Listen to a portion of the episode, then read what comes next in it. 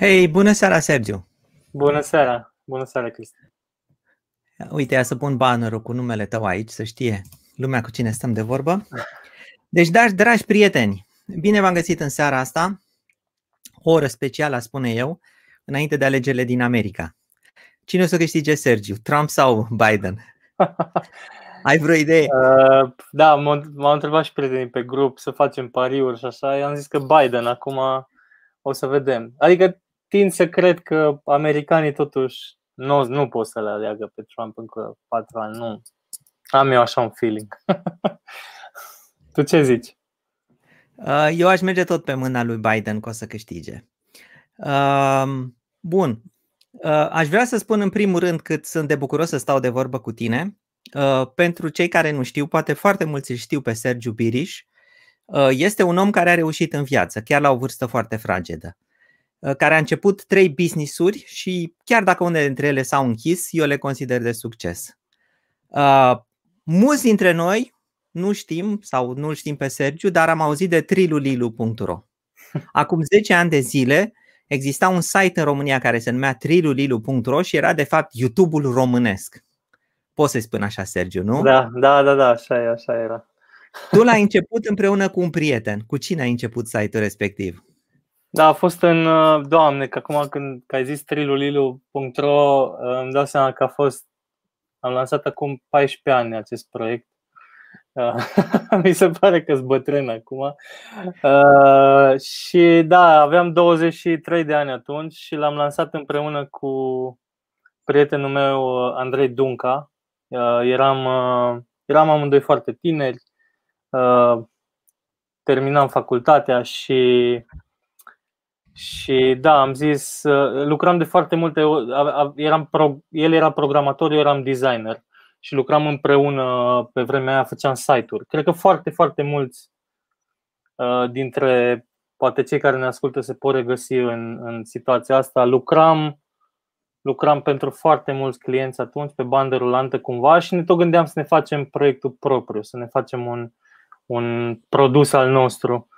Și Uh, eram, aveam deja ceva experiență pe zona asta de video streaming și am zis ce tare ar fi să facem un, un YouTube românesc, uh, ar să fie în limba română, să fie cu conținut în limba română și cam asta a fost toată, toată povestea, toată ideea. toată ideea de la care am pornit. Exact. Să ținem, e, e foarte important un aspect. În, în perioada aia YouTube avea 2 ani, era, era tiner tinerel, era foarte proaspăt și YouTube în sine și nu avea serverele atât de bune cum le are acum, uh, se întrerupea în România, erau diverse probleme pe care YouTube le avea atunci și atunci am avut o oportunitate și am găsit o, această oportunitate în piață care, uite, până la urmă a făcut să lansăm un produs de succes, un proiect de succes. Ai pe undeva crocodilul? Crocodilul de la Trilulilu? Cred că l-am. Cred că l-am într-o cameră, sincer, aici. Să joacă fică mea cu el. Încă. A fost uh. mascota site-ului și uh, mie, sincer să fiu, mi-a plăcut foarte mult Trilulilu. Am avut chiar uh, niște chestiuni audio, pentru că voi, spre deosebire de YouTube, aveați și posibilitatea de a adăuga videouri, uh, audio, pardon. Audio și, și imagini aveam. Deci era un soi de era un soi de YouTube, Facebook, Instagram, SoundCloud combinat așa într-un singur site uh, acum 14 ani. Dar ca să faci un astfel de site vizitat de milioane de români, pentru că era cunoscut de toți românii la vremea respectivă, nu știu dacă, dar sigur ați fost în top 10 site-uri românești, dacă nu și pe locul 1 sau 2. 1, da, am fost uh, în 2011 am fost cel mai vizitat site din România. Aveam 3 uh, milioane de vizitatori unici în fiecare lună și nu știu dacă îți vine să crezi, dar uh, un milion de români făceau login pe Trilulilu în fiecare lună. Deci un uh-huh. milion făceau login, intrau în contul lor, trimiteau mesaje. Deci a fost foarte, foarte pe val în, în, în perioada respectivă. Da, uh, o să te întreb înainte de Trilulilu, dar aș vrea să uh, răspunzi la întrebarea asta pentru, pentru Gonale să nu uh-huh. uit. Uh, când, uh, cam când o să dau răspunsul pentru studiu Startup de succes? O să dăm răspunsul, vrem să ajungem cam la 500 de răspunsuri, în primul rând, și mai avem un pic până ajungem acolo, ca să fie un studiu relevant. Sper eu într-o lună să avem, să avem răspunsurile și să putem să dăm răspunsurile la studiu. Mulțumesc pentru întrebare. O să vezi că e foarte interesant studiul ăsta, o să povestim și despre el. Bun, uh, o să povestim totuși să zicem acum la început despre studiu pentru cei care au timp și vor să intre pe uh, formular să-l completeze. Da. Uh, ok. Spune tu, Sergiu, puțin, că după aceea noi mai povestim și ei între timp completează formularul și o să revină cu întrebări. Sigur, super. Um, ca să dau un pic de context, eu sunt tot mai implicat în zona asta de educație antreprenorială pentru că cred foarte mult că avem nevoie în România de, de uh, mai multă educație în zona de antreprenoriat tech, uh, în, de mai mult curaj de a ne lansa startup-uri și așa mai departe. Și bineînțeles vom mai vorbi astăzi despre asta, dar ca să zic direct de studiu, am lansat acest studiu ca să uh, pentru că vreau să înțeleg mai multe despre ce se întâmplă în uh, mediul antreprenorial din tehnologie în România, să înțeleg de ce challenge-uri se, se lovesc uh, antreprenorii atunci când lansează un startup, dacă au avut succes, de ce au avut succes, dacă nu au avut succes, de ce nu au avut succes, încât să-mi fac o idee mult mai clară asupra uh, ecosistemului și să putem veni cu, cu soluții și să-i putem ajuta uh, pe toți antreprenorii să lanseze mai multe startup-uri de succes. Da, deci pentru cei care sunteți acum aici, uh, pe live, uh, intrați vă rog frumos la acest link și completați studiul. Nu durează foarte mult, eu l-am uh, am completat formularul respectiv, vreo 10 minute și mai apoi puteți să puneți și întrebări în timpul live-ului. Să ne întoarcem acum, Sergiu, la Trilu Lilu. Deci va să zic că aveai milioane de vizitatori, Uh, ce ai făcut? Aveai nevoie de o echipă la momentul respectiv. Voi erați 2, 3, 5 oameni, îmi imaginez. Da, eram uh, păi, oamenii pe care îi aveam, că ți-am, zis, făceam site-uri atunci. Oamenii pe care îi aveam în echipa de web design i-am mutat în, uh, în acest proiect, în Trilu Lilu. Făceam cumva, o, o vreme am făcut și de una și de alta, dar încă de la început site-ul a explodat, a fost a fost un, un succes imediat. Uh, creștea vorba aia ca făt frumos. Noi am crezut că o să ne ajungă un server două, uh, doi ani și ne-a ajuns două săptămâni. Trebuie, trebuie să creștem, trebuie să, să aducem resurse și așa tinerei cum eram noi nu prea știam uh, foarte multe despre ce înseamnă să atragi investitori sau uh, ce înseamnă capital, cum să crești și așa mai departe și uh, cumva și asta e un motiv pentru care mă implic acum mai mult, pentru că știu cum am fost eu atunci în, în partea asta antreprenorială. Noi ce am făcut, am, am atras în echipă niște consultanți care, care au, ne-au ajutat contra procentelor din firmă să, da. să, să, să vină cu know-how-ul lor și așa și să ne ajute pe de o parte și după aia la un moment dat când am crescut pur și simplu au început să ne contacteze investitorii pentru că eram foarte greu de ocolit, ca să zic așa, adică toată lumea deci, vorbea de noi. Și până la urmă l-ați dat site-ul cuiva. Până la urmă l-am, da, site-ul a fost vândut destul de recent, în, în aprilie anul ăsta, către o companie din Cluj, către Digitap. Și da. urmează să-l relanseze, dar nu știu detalii, nu știu ce anume o să fie, nu mai e al nostru. Da, dar uh, eu ce vreau să zic este că atunci, la momentul respectiv, 2010-2011, ați avut un investitor care a venit ah, cu corect, foarte mulți bani. Așa e. Da, vorba aia, l-am vândut de mai multe ori. Uh, da, exact. am, avut un, uh, am avut un exit parțial, cum se zice acum. Am, am avut un investitor francez care, care a preluat în 2007 10% din business.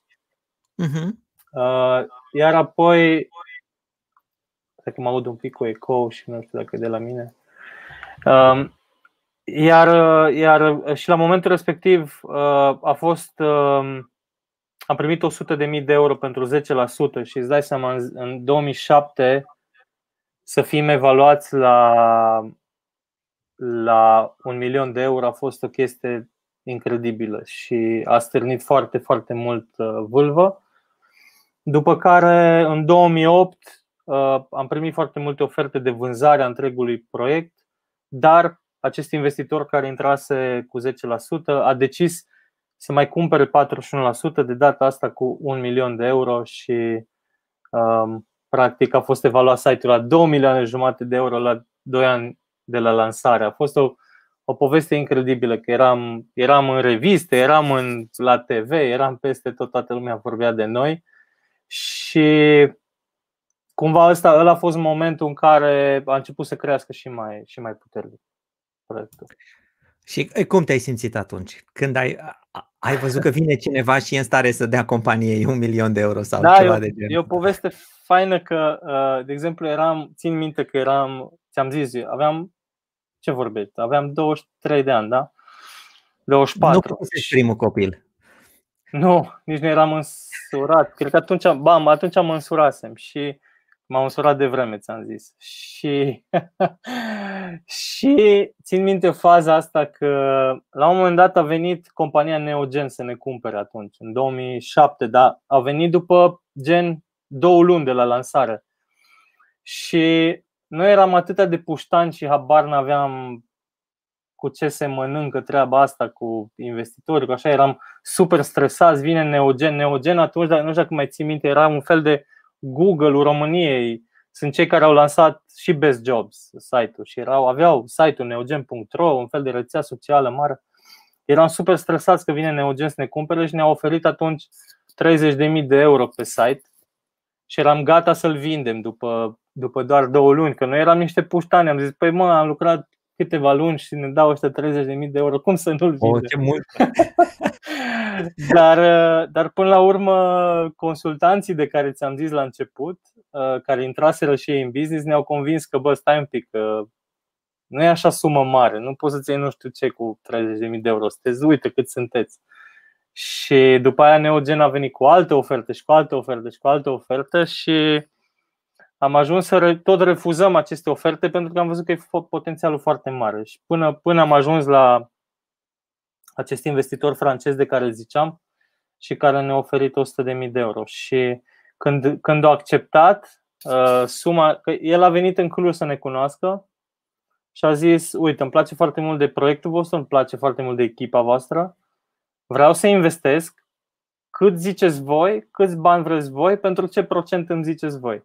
Pa, și am stat și ne-am gândit, bă, ce se zice la francez, adică cât se cere, cum se face. Cât se cere francezului. Să ai meeting ca să facem ofertă la francez. Și i-am zis atunci 100.000 de euro pe 10% și nu o să uit în viața mea când m-a sunat francezul și eu eram în, uh, cred că în practică eram sau ceva, în, într-un de ăsta, îmi căutam o lampă sau ceva și mi-a zis că îmi dă 100.000 de euro, am, era să cad pe jos pe acolo, eram fugeam printre rafturi, eram fericit că, că a acceptat. Deci da, vremuri, vremuri faine, da. Uh, o întrebare de la Cristina. Uh, da, uh, ce s-a întâmplat cu datele personale și baza de date? A fost cumpărată de firma de care ziceam. Deci, practic, ar putea să fie refolosită. Teoretic, da, practic nu știu ce o să se întâmple și nu știu ce proiect o să, o să lanseze firma care a cumpărat site-ul, deci nu pot să mă am înțeles. Pronunț, nu. Da. Și dacă am vorbit de Trilu Lilu și de un proiect care a fost un milion, două milioane de euro până la urmă, hai să trecem la următorul, următoarea etapă și să vorbim de sute de milioane de euro. Păi da, de live Da, Live Rail. De, uh, pentru ascultătorii mei, fac atenție. Acum vorbim de sute de milioane de euro. Cu un om, cu un om, atenție, care aici este valoarea. Ia, da. povestește-ne despre Live Rail. Um, așa cum ziceam eu și cu Andrei, uh, înainte să lansăm Trilulilo, aveam acea agenție de, de web design și am avut, bineînțeles, foarte mulți clienți și din afara României și aveam un, în mod special un client pentru care lucram de foarte multă vreme. Făceam, am făcut, nu știu, mii de site-uri pentru el și îl chema Mark. Și la un moment dat vine Mark și zice Uite, am o idee de un, de un proiect și vreau să mi-l dezvoltați voi. Bine, Mark, ce proiect? Păi uite, zice, e o tehnologie de video advertising, uh, adică ce vedeți voi acum pe YouTube cu skip, skip, uh, videourile dinaintea conținutului. La momentul respectiv vorbeam de 2006 când, again, YouTube avea vreo 2 anișori.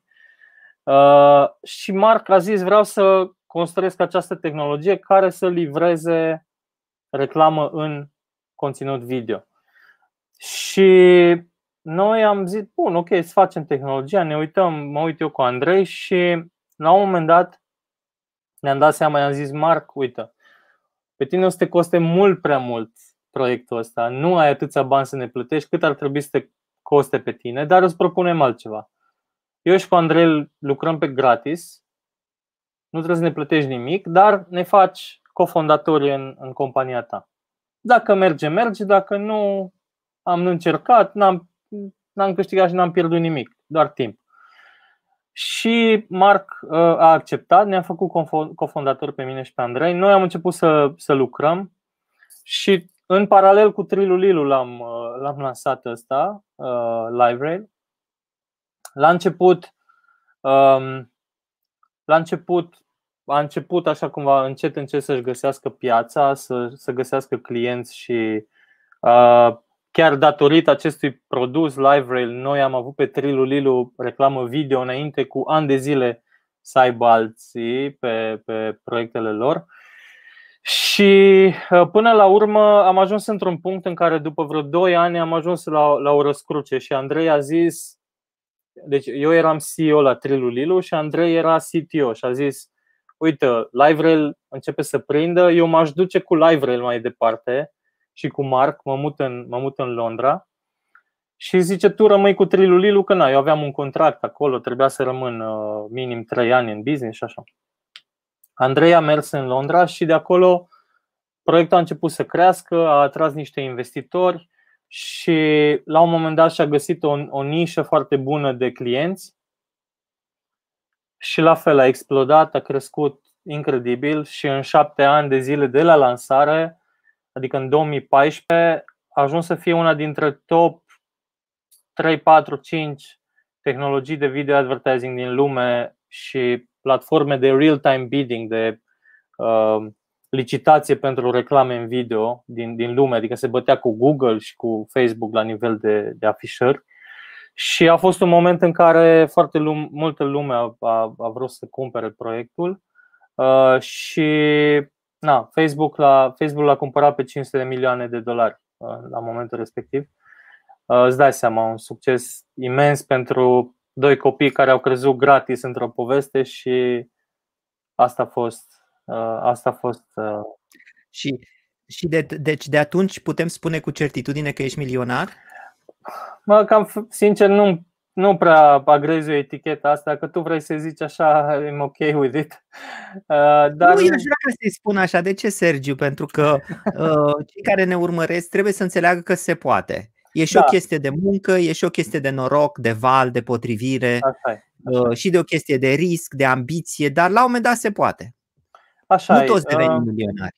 Așa dar e. Bine, nici măcar nu trebuie să fie neapărat un scop în sine să devii milionar sau să Uh, e, e foarte ok să ai o viață liniștită, fără riscuri multe și să trăiești așa cum îți dorești tu. Nu, nu-i scris nicăieri că trebuie să fii milionar. Uneori uh, se întâmplă pentru că ți-ai asumat niște riscuri și ai făcut niște lucruri pe care altcineva nu le-ar fi făcut niciodată și trebuie să se vadă și lucrul ăsta, adică totuși a fost foarte multă muncă în spate, n-a fost, n-am câștigat la loto, Adică chiar, chiar pe talentul nostru și pe munca noastră s-au întâmplat toate lucrurile. Motiv pentru care, uite, o companie mare cum e Facebook a, a fost interesată să cumpere acest proiect. Uh, eu am și podcastul Neascultătorii în care în episodul 10 l-am invitat pe cofondatorul meu în podcast să povestească el exact cum a fost inclusiv negocierea cu Facebook și vă recomand dacă vreți să ascultați că e foarte, foarte interesant. Foarte da. Foarte interesant episodul ăla. Um, deci da, a, așa e, se poate. Se poate, într-adevăr, dacă îți dorești.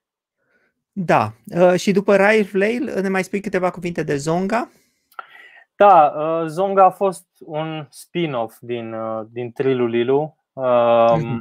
Am vrut a fost un pic înaintea vremei, vremii, vremurilor proiectul, lansat în 2011, a fost primul serviciu de music streaming din, din România și a crescut, a fost, cred că, primul, cel mai mare serviciu din estul Europei. Am avut 100 și ceva de mii de, de abonați plătitori la un moment dat. Au, i-am atras pe Vodafone România, au fost investitori în acest business, Universal Music România și am ajuns la un moment dat și am integrat produsul în toate ofertele Vodafone.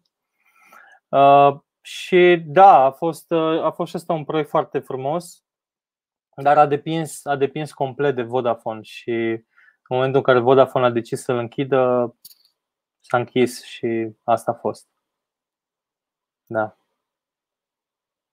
Eu nu te mai aud, cred că. Gata, mă dădusem pe mine. Da. Am ajuns la ziua de astăzi să vorbim de fapt despre ce urmează, despre ce ai vrea să faci și așa mai departe. Uite, hai să începem cu o întrebare de la Dragoș, Tain, Tain Dragoș, pe zona de digital marketing. Ce nișe idei de startup-uri cu potențial vezi în viitor? Pe zona de digital marketing. Um, da, digital marketingul ăsta tot evoluează foarte mult și uh, dacă știi cum e, că dacă știu eu exact ce ar funcționa în viitor, uh, uh, probabil că aș fi făcut deja. Uh, cred că, cred că cred că e important să te uiți un pic la și asta nu e numai valabilă pentru zona de digital marketing. Ce vă recomand dacă vreți să, dacă vreți să vă faceți un, un startup e să vă uitați un pic la, să faceți un pas în spate, un zoom out cum ar veni și să vă uitați un pic la ce trenduri se întâmplă, la, la, la ce se întâmplă în jurul vostru. Adică, un exemplu, uh, îți dau un exemplu, 5G-ul, da? O să vină, no matter what. Și tu cred că ai vorbit foarte mult despre 5G pe canalul tău.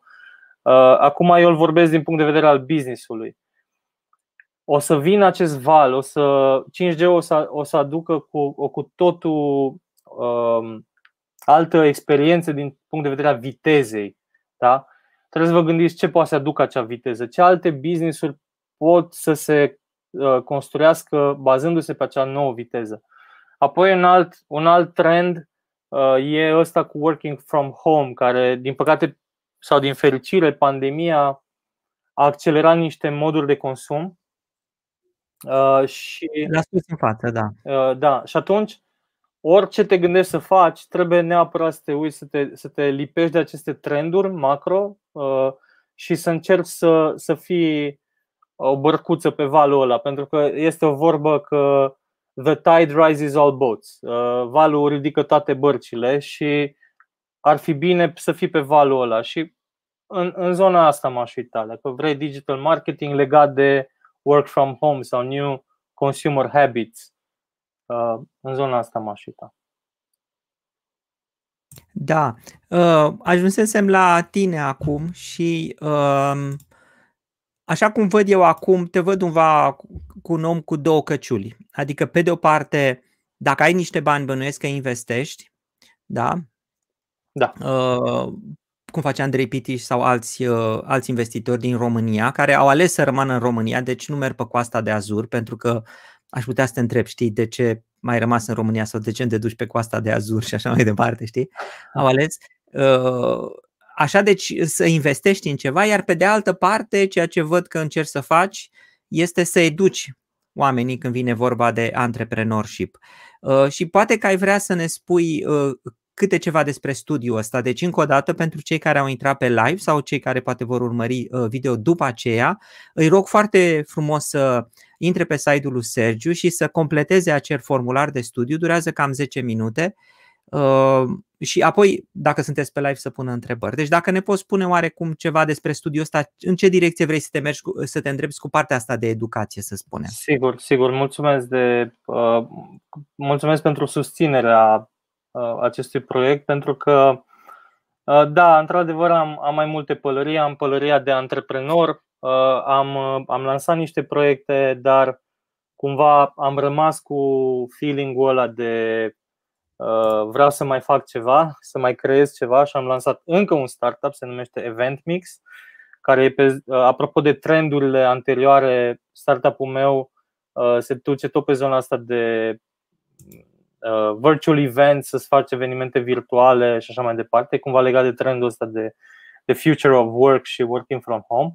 Deci, pe de o parte, am rămas și antreprenor, pe de altă parte, da, sunt și investitor și încerc să, să dau înapoi comunității, ecosistemului de startup-uri din România, uh, pentru că pot să zic că am, în experiența asta mea de mai bine de 15 ani, cred, am învățat foarte, foarte multe, am, am acumulat foarte multe informație făcând, uh, lovindu-mă de probleme și îmi dau seama că eu n-am avut așa mult acces la informație cum există azi. Uite, putem să stăm noi doi să vorbim pe orice subiect și cineva să învețe din, din discuțiile noastre. Și um, ce mi-am dat seama e că, pe de o parte, îmi doresc să aflu mai mult, să înțeleg mai mult despre ce se întâmplă în zona antreprenorială în tehnologie în România, să înțeleg unde au probleme startup-urile, uh, ce, ce challenge-uri au de depășit, ce înțeleg, ce nu înțeleg, dacă au avut succes, de ce au avut succes, dacă nu au avut succes,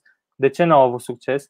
Și atunci am lansat acest studiu pe care, pentru care am primit foarte, foarte multă susținere și uh, abia aștept să vă împărtășesc rezultatele când, când, o să, când o să le avem.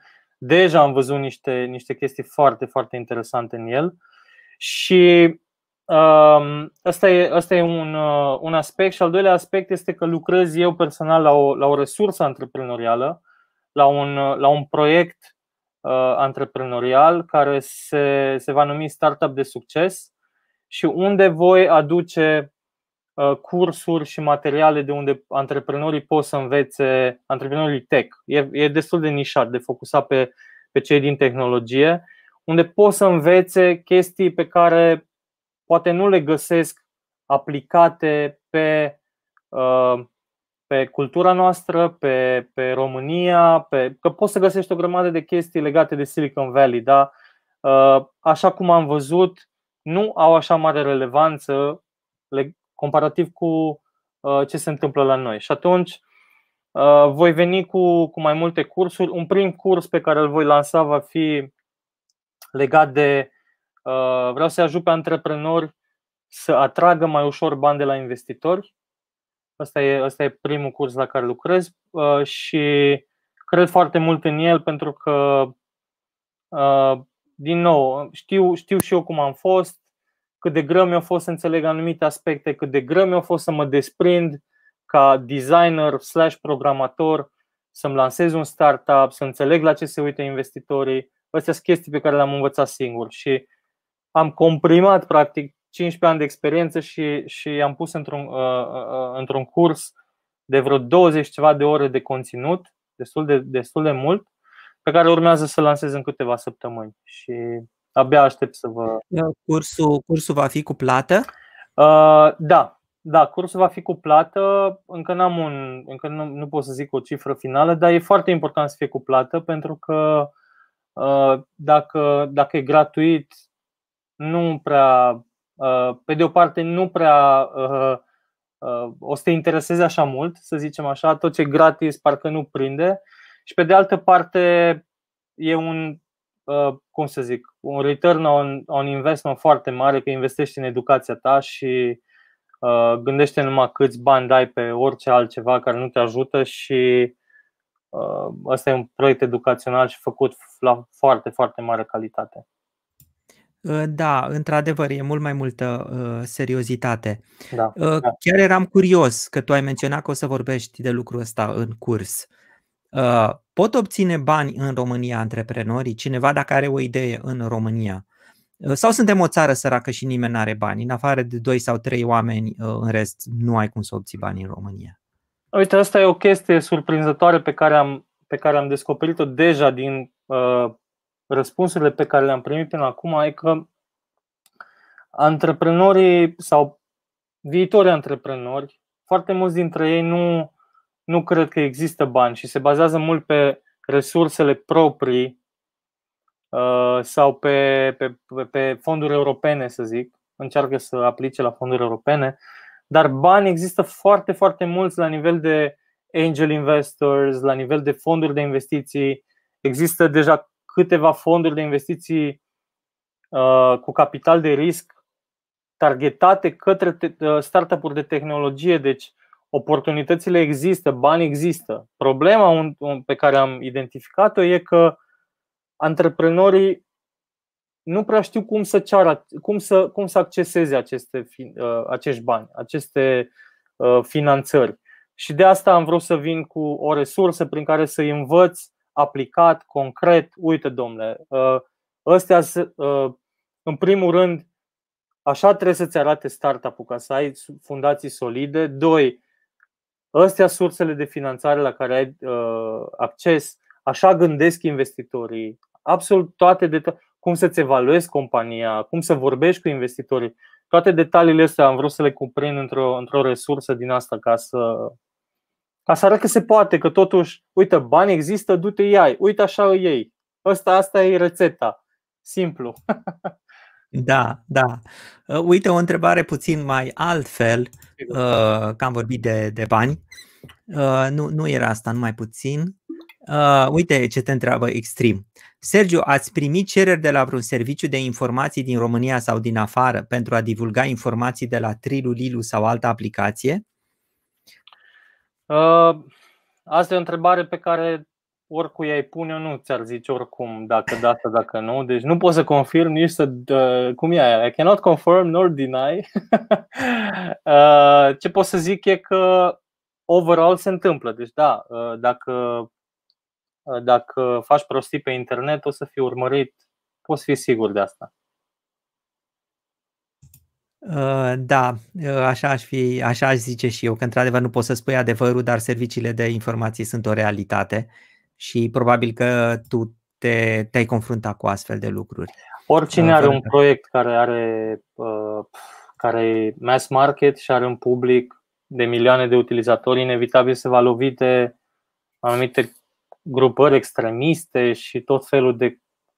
Adică să nu uităm în ce lume trăim, uite, chiar acum a fost atentat în mm. Viena și așa. Deci uh, da. lucrurile astea sunt reale. Pentru siguranța țării îți dai seama că oamenii accesează orice canale ca să asigure. Da. Uh, aș vrea acum să te întreb uh, ceva legat de piață, pentru că, uh, bine, uite, pornește de fapt de la întrebarea asta, cum e cea lui Sadin, lui Sabin, care spune ce sfaturi ne-ai da în legătură cu începutul în programare și în tot ce ține de această arie. Tu cum ai început efectiv? Și aș vrea cumva să continuăm pe ideea asta. Am citit, am citit în mass media românească că românii au nevoie de patru ori mai mult programatori decât sunt. Adică facultățile de automatică, de calculatoare din România ar putea produce de patru ori mai mulți absolvenți și ei încă și-ar găsi job pe piața de programare în România. Deci, întrebarea de din partea mea ar fi domnule, chiar este adevărat? Chiar, într-adevăr, poți să-ți găsești job așa de ușor cu programare în România? Și întrebarea lui Sabin este, ok, atunci cum aș putea să încep cu programare și ce sfaturi ai pentru mine? Uh, da, e o întrebare bună. Uh, eu, de exemplu, eu am fost designer, n-am fost, am fost web designer, nu am fost programator. Deci am făcut Photoshop, HTML, CSS, uh, deci eu făceam designul site-urilor. Uh, dar și am terminat un liceu de informatică unde am făcut bazele informaticii, dar mai departe am fost autodidact. Uh, pentru că e ceva ce poți învăța acum, ai atâtea resurse online încât cred că poți să înveți de pe YouTube programare la nivel destul de bun Uh, sau urmând niște cursuri pe Udemy sau uh, poți, fi, poți fi autodidact mult mai ușor acum. Uh, eu acum, prin anii 2000, când apărea dial-up-ul și așa, au trebuit să, să n-am, n-am prea avut resurse și am făcut cât am putut de bine. Um, deci, sfatul meu ar fi că dacă îți dorești ceva și crezi în acel ceva, să pur și simplu să începi să explorezi din ce resurse găsești, pentru că vei găsi foarte multe, trebuie numai să fii un pic focusat și să faci aplicat ceea ce faci, să-ți placă și încet, încet vei, vei crește și vei vedea că odată ce crești un pic, îți crește nivelul de pricepere, o, să, o să-ți placă tot mai mult și ca un, e ca un bulgăre care crește și atunci o să-ți dea încredere, dacă ți-o dat încredere o să faci mai mult, mai mult și o să te îmbunătățești. Și ca să-ți răspund la întrebarea ta, Cristi, um, eu cred că, da, deci cred că avem 120 ceva de mii de it în România și din ce am văzut, uh, toate firmele, uh, toate firmele angajează, toate firmele caută oameni. N-am, n-am prea auzit uh, să, să fie dați oameni afară din, din IT. Deci, aș zice că da, nu știu dacă de 5 ori mai mult, pentru că trebuie să mai în calcul și faptul că trebuie să rămânem competitiv ca țară, pentru că dacă, dacă încep și salariile în IT să explodeze, vor crește costurile, vor crește și uh, prețurile pe care le cer firmele de IT pentru development și atunci cumva va începe o spirală în jos în care nu o să mai fie așa de atractiv uh, România, nu o să mai fie angajați așa mulți oameni. Dar din ce simt eu în momentul ăsta, da, e o cerere foarte mare în zona asta. Deci, uh, practic, se continuă trendul ăsta că dacă este un job aproape sigur în România e cel de programator, la ora actuală cel puțin. Da. Uite ce te întreabă Vladimir, care probabil are legătură și cu experiența ta. Cum strâng o echipă bună în jurul meu care să creadă în proiectul meu? Adică bănuiesc că el are un proiect și la un moment dat vorbește cu Georgica, vorbește cu Ionica, mai angajează pe cineva pe care nu cunoaște și la un moment dat începe să aibă dubii dacă ăștia sunt cei mai buni oameni. Ce sfat ai da? Sau cred că, cred că e, uh, uh, o altă fațetă a întrebării poate fi aș vrea să-mi iau un, un cofondator, să zic, un om alături de mine cu care să lansez un proiect, cum fac să-l conving. Um, aici, uh, cumva, atunci când îți atragi cofondatorii sau care cofondatorii trebuie să fie pe aceeași lungime de undă cu tine, trebuie să creadă în aceeași viziune în care crezi tu și trebuie să aveți o chimie foarte bună, trebuie să vă completați. E foarte important să-ți, să-ți aduci alături de tine oameni care te completează. De exemplu, văd foarte multe cazuri în care fondatorii sunt doar oameni tehnici. Ei, un investitor va căuta întotdeauna oameni care se completează, pentru că pe lângă partea tehnică, deși tu ești bun, vei avea nevoie de cineva bun pe business uh, uh, și, și, și marketing. Și atunci trebuie să adaugi, uh, să, să încerci să-ți atragi oameni Uh, complementar cu skillurile tale. Și ca să îi atragi, trebuie să-i convingi un pic de viziunea ta, într-o formă sau alta, să primii tăi investitori în proiect. Și uh, poți să-i atragi cu acțiuni din, poți să le zici, uite, pornim proiectul ăsta și, păi, eu n-am bani să te plătesc, dar vreau să fii, să fii cofondatorul meu, te iau asociat în firmă Uh, și tragem împreună la aceeași căruță. Dacă merge, merge, dacă nu merge, nu merge. Și ăsta poate fi un prim pas prin care să-ți atragi pe cineva fără să ai nevoie de bani. Pentru că echipa, echipa e numărul unu ca factor de succes în, în orice, nu banii. Dacă vei avea o echipă ca lumea care să te ajute și să fie alături de tine, o să poți să treci uh, munții și greutățile foarte ușor. Uite, vezi, Andrei uh, vrea să te întrebe, care este cel mai important capital în tech? Da, tot echipa o să... Da, asta vreau să zic, tot echipa că deja ai dat răspunsul. da. Uite, Coffee with Tindy te întreabă, în ce investiți acum în afară de zona tech? Pentru că, așa cum am menționat, faci nu numai educație, dar și investești. Um, am, am investit destul de N-am investit foarte mult, dar uh, am investit în partea imobiliară un pic. Uh, cu, cu succes, aș zice, dar nu la modul blocuri și nebunii. Uh, chestii mai micuțe, mai controlabile și uh, a fost destul de ok. Și mai mult acolo soția e șefa, ea se ocupă de. Eu, cu, eu, eu am o vorbă, că dacă nu are tastatură, eu nu mă bag. da, Uh, Extrem, uite, te întreabă altceva. Uh, din ce în ce mai multe companii în România adoptă procesele de recrutare de la Facebook și Google. Nu știu care este întrebarea și nu știu dacă procesele astea de recrutare de la Facebook și Google sunt diferite. Uh, este ceva diferit? Zice, zice acolo mai jos, adică interviu whiteboard cu întrebări de algoritmică fără accentul pe experiența anterioară sau proiecte la care ai lucrat. Dar companiile care fac asta nu sunt Google și Facebook din punct de vedere al remunerației și inovației. De ce a apărut acest fenomen și cum poate fi oprit? Um, da, e o întrebare bună. Nu pot să zic că am foarte multă experiență, sincer, în zona asta. Cred că Facebook și Google au dat așa un trend cultural, uh, o hai, face și voi ca noi, că uite ce cool e să zici câte mici de ping-pong în cap într-un autobuz, știi? Uh, genul ăsta, la genul ăsta de întrebări cred că se referă.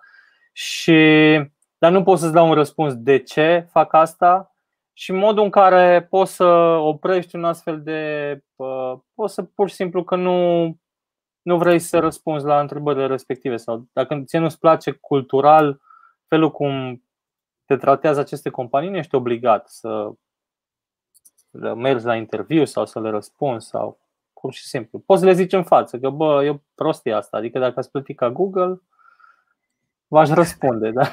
Da, nu știu, eu n-am zice la Facebook să mă la Facebook, băi, e o prostie ce faceți voi aici. Nu, dar el zicea, el zicea că companiile nu sunt Facebook și Google, știi? adică dacă ar fi Facebook ah. și Google, ok. Dar uh, chioșcul lui Georgica SRL îmi pune întrebări de cât, uh, cât stâlpi de curent crezi că sunt Marea Britanie, știi? adică genul ăla de întrebări care na, trebuie să faci. Da. da. Uh, uite ce te întreabă Maria. Maria Nicolae te întreabă, ce te-a ajutat cel mai mult să crești la LifeRail? Și cred că vrea ceva de insight, pentru că dacă nu mă înșel, o știu pe Maria uh-huh. și vrea ceva de insight de la tine, nu, nu ceva general. Da, a fost uite, o șmecherie tehnică. Spune șmecheria tehnică, dacă șmecherie. a fost tehnică. Uh, Maria, uite, chiar îți recomand să urmărești uh, podcastul meu cu Andrei Dunca, cu cofondatorul meu, că e foarte, foarte fain și el dă foarte multe insight-uri o să, pentru că, așa cum am zis la început, Andrei și cu Marc au mers mai departe, s-au focusat pe proiect, dar îți dau un pic de spoiler alert acolo de uh, uh, unde a fost insight-ul ăla. Deci LiveRail a pornit uh, la momentul respectiv când a început. A început ca o platformă unde cei care făceau publicitate făceau upload la video la noi pe platformă, după care video-ul ăla după care și site-urile trebuiau să intre la noi pe platformă, să se înscrie și apoi noi conectam site-ul cu video, da? Ceea ce înseamnă că aveam costuri cu servere, cu videourile, aveam o grămadă de uh, moving parts, să zic, chestii, părți mișcătoare, așa. Era un puzzle în mișcare.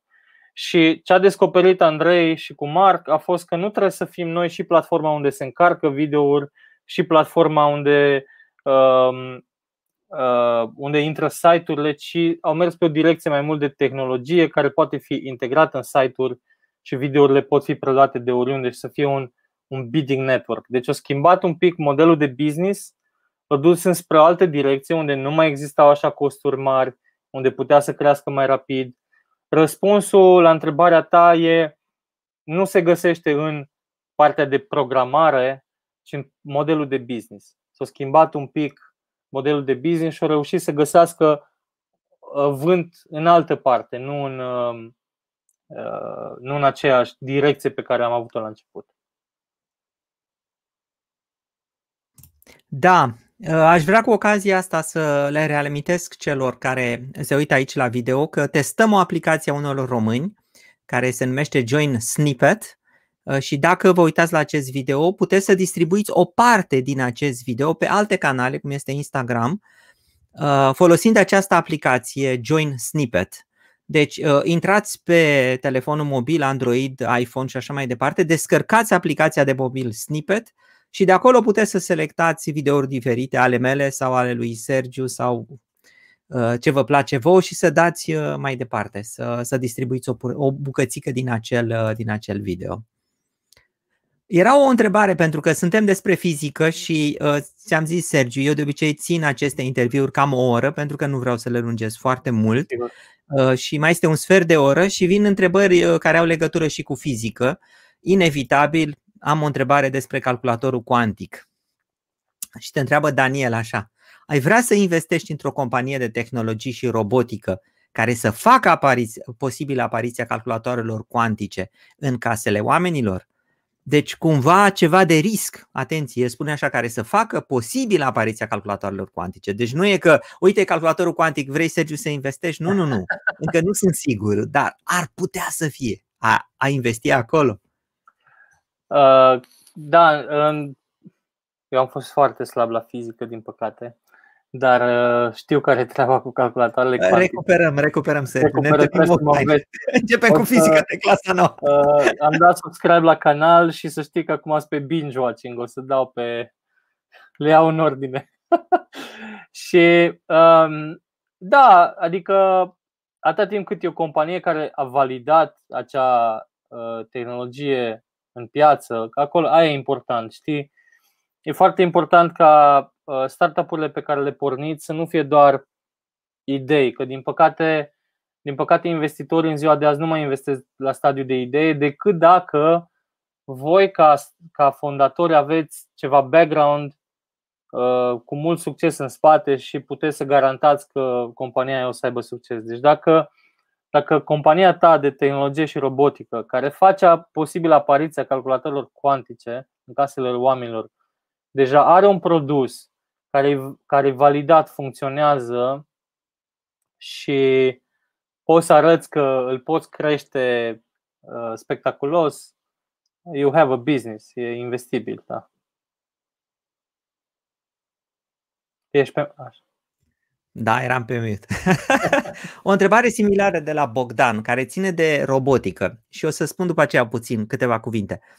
Credeți că partea de robotică se va dezvolta în următorii ani așa cum a crescut până acum partea de IT și bănuiesc că se referă uh, de România în mod particular, pentru că partea de robotică se dezvoltă foarte mult în străinătate. Ei bine, eu trebuie să zic că eu am pierdut o astfel de oportunitate, că văd că întrebarea mi se adresează și mie, pentru că am avut un prieten care făcea aplicații pentru roboți industriali. În fabrici sunt foarte mulți roboți industriali care trebuie programați și uh, el avea nevoie să calculeze tot felul de mișcări ale obiectelor și ale brațelor robotice care să fie în acord cu procesele fizice, că nu poți să-l miști foarte repede pentru că ai un proces de inerție acolo, știi?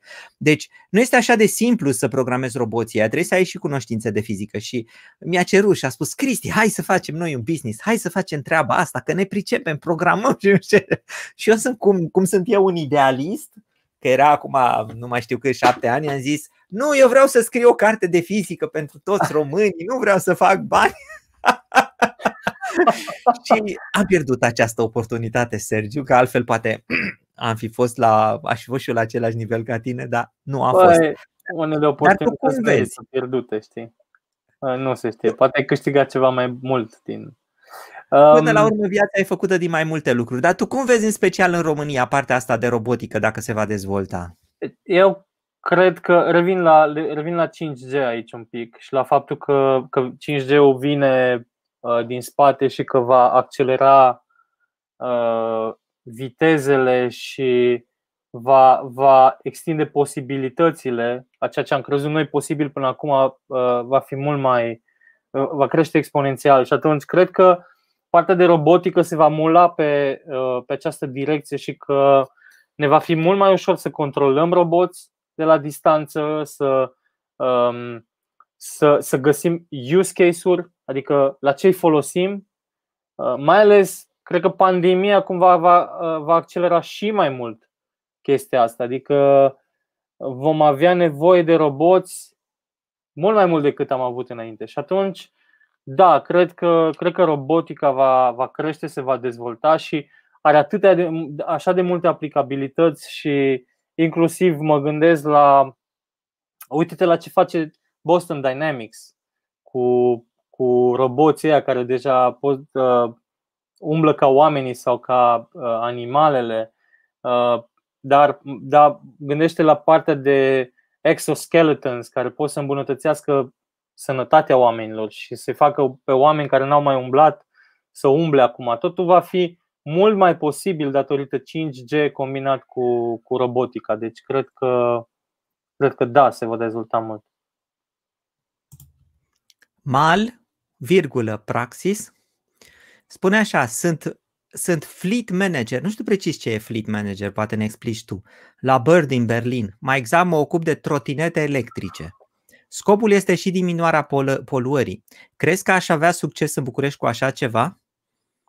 Cu trotinete electrice în Băcânuiesc în București. Bă, da, uh, cred că, cred că uh, oportunitatea aia a trecut.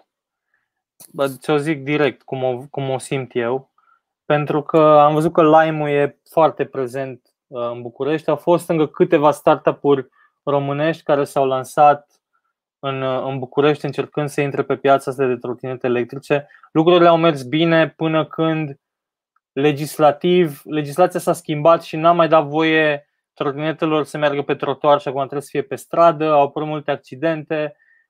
Da, scopul este diminuarea poluării, dar din păcate nici prea multe nu, uh, nu ajută și cred că, cred că deja e puternic uh, lime acolo și nu știu dacă mai este loc. Trebuie să faci un market study să vezi dacă ești cu ceva diferit, dacă Bird e cu ceva diferit de Lime. Dar altfel eu nu m-aș prea arunca fără un, fără un studiu aprofundat. Uh, o întrebare de la Cristi despre inteligența artificială. Uh-huh. Ce părere aveți despre inteligența artificială și dacă ați folosit vreodată inteligența artificială? Uh, și ți-o pun uh, ție, Sergiu, și îmi place să pun întrebarea asta pentru că eu sunt sigur că atunci când ați făcut Life Rail, ați avut acolo și ceva inteligență artificială. Și uh, noi când vorbim despre inteligența artificială, noi oamenii obișnuiți ne imaginăm ceva acolo, o ființă inteligentă într-un computer care încearcă să ne controleze. Nu, nu avem o imagine prea clară. Pe când voi cei care ați lucrat în programare, voi știți foarte bine de fapt ce e inteligența artificială, că voi ați programat coduri de inteligență artificială. Și de asta aș vrea să, să aud părerea ta din, din unghiul de vedere al unui om care atunci când a fost la compania lui, probabil uh-huh. compania asta, așa cum zic, LiveRail, cred că sigur a folosit coduri de inteligență artificială. Uh, da, Bine, noi nici nu le ziceam, încă nu era termenul ăsta AI atâta de peste tot, că la un moment dat, acum mai nou, așa s-a diluat termenul ăsta de inteligență artificială încât orice inteligență artificială, orice algoritm mai sofisticat e inteligență artificială acum. Uh, ne-am jucat un pic și cu rețele neuronale și uh, machine learning și așa pe diverse chestii, adică țin minte că la Zonga, de exemplu, am, am uh, început un graf de uh, învăța, învăța genurile tale muzicale, învăța ce-ți place ție să asculți și așa mai departe. Uh, deci da, de folosit am folosit, dar n-aș putea să mă consider un expert, mai ales că nici n-am background tehnic în programare. Mai mult eu am fost, cum am zis, designer. Deci dacă mie mi-arătai un algoritm și îmi ziceai, bă, ăsta învață din tot ce îi dai, învață singur și AI, eu te credeam pe cuvânt, adică nu știam să verific dacă. Dar AI-ul, uh. părerea mea e că va fi, din ce simt și din ce văd, va fi uh, vital în, în, în ce se va dezvolta în, în continuare. Adică uite-te și la într-un simplu telefon și când faci o poză, deja AI analizează mai multe imagini, să o dă pe cea mai bună, adică se bate se bate cu DSLR-urile 1 la 1 acum orice iPhone și da, deci uh, uh, că ne apropiem așa oarecum de sfârșit, mai sunt șapte minute, aș vrea să te întreb să spui ceva ce ai fi vrut să zici în seara asta. Și nu te-am întrebat eu, că nu mi-a trecut prin cap sau am uitat sau nu știu ce. Este ceva despre care vrea să vorbești tu, uh, să ne spui nou, uite mă băieți ce pregătesc eu sau ce aș vrea să fac sau uh, ajutați-mă aici, am nevoie de voi sau ceva de genul ăsta.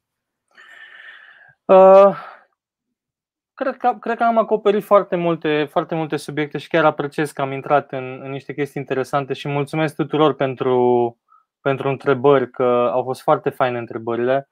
Um, ce vreau să zic e că pe de o parte, așa cum am zis, completa studiul uh, pe care l-am promovat în seara asta pe sergiubiliș.ro studiu pentru că e important să, să aflăm cumva care e overview pe piața, pe piața asta, în zona de startup-uri tech în România.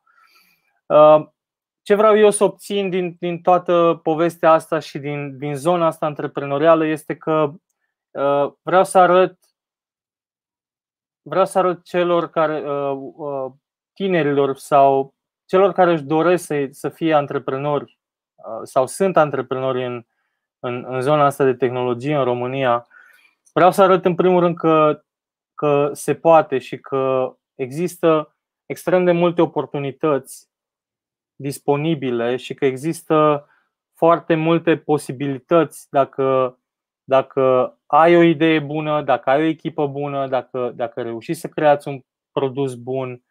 Uh, sunt foarte, foarte oportunități pentru că nu mai e ca pe vremuri, banii acum există, sunt disponibili, doar că nu mai e nici haiducie. Nu e disponibil așa uh, ca oricine poate să ia bani. Trebuie să, trebuie să urmărești un proces, trebuie să fii uh, uh, foarte atent cum, uh, cum faci anumite lucruri, cum abordezi investitorii, cum discuți cu ei.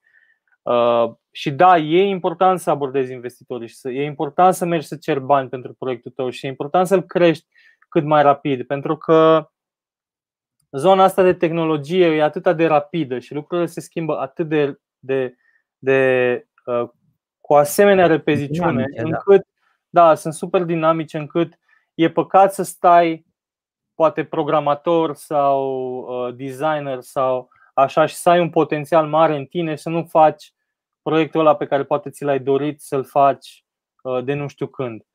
Ai foarte multe resurse la dispoziție, uh, așa cum am zis, inclusiv eu voi lansa o resursă educațională în urma acestui uh, studiu și asta vreau să zic. Există, există extrem de mult potențial pe care trebuie să vi-l scoateți afară și să vi-l arătați și să, să porniți proiecte și să să riscați un pic, pentru că dacă pentru nu că riști, se poate.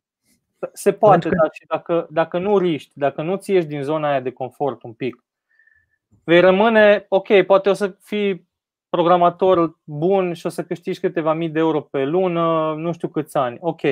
Dar dacă vrei cu adevărat să faci bani, să fii bogat până la urmă, dacă chiar vrei să faci bani, singurul mod prin care poți să faci bani e să uh, unless you uh, steal, uh, deci să faci no, legal. Don't do it. Children, don't do it. Da, don't, don't steal. do it. Don't steal. Singurul mod în care poți cu adevărat să, să, să faci bani e să devii antreprenor, să creezi un produs, un proiect, un business care aduce valoare cuiva, uh, acel cineva să, să fie dispus să plătească pentru el și e singurul mod în care tu pentru tine creezi valoare. Altfel îți vinzi timpul cu ora.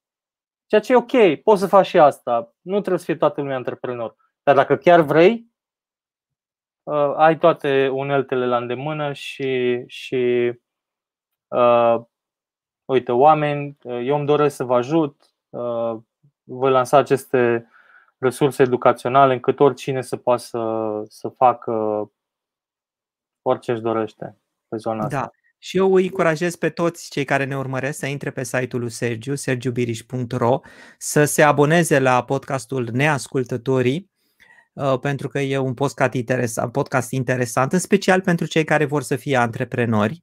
Uh, și eu mai ascult din când în când, chiar dacă poate nu mai sunt la vârsta aia în care să mai fac un astfel de pas. Uh, și uite, Sergiu, ultima întrebare pentru tine de la Bogdan. Domnule Sergiu, ce ai făcut cu primele 5.000 de euro? Excluzând cheltuielile pentru necesitatea umană. 5.000 de euro.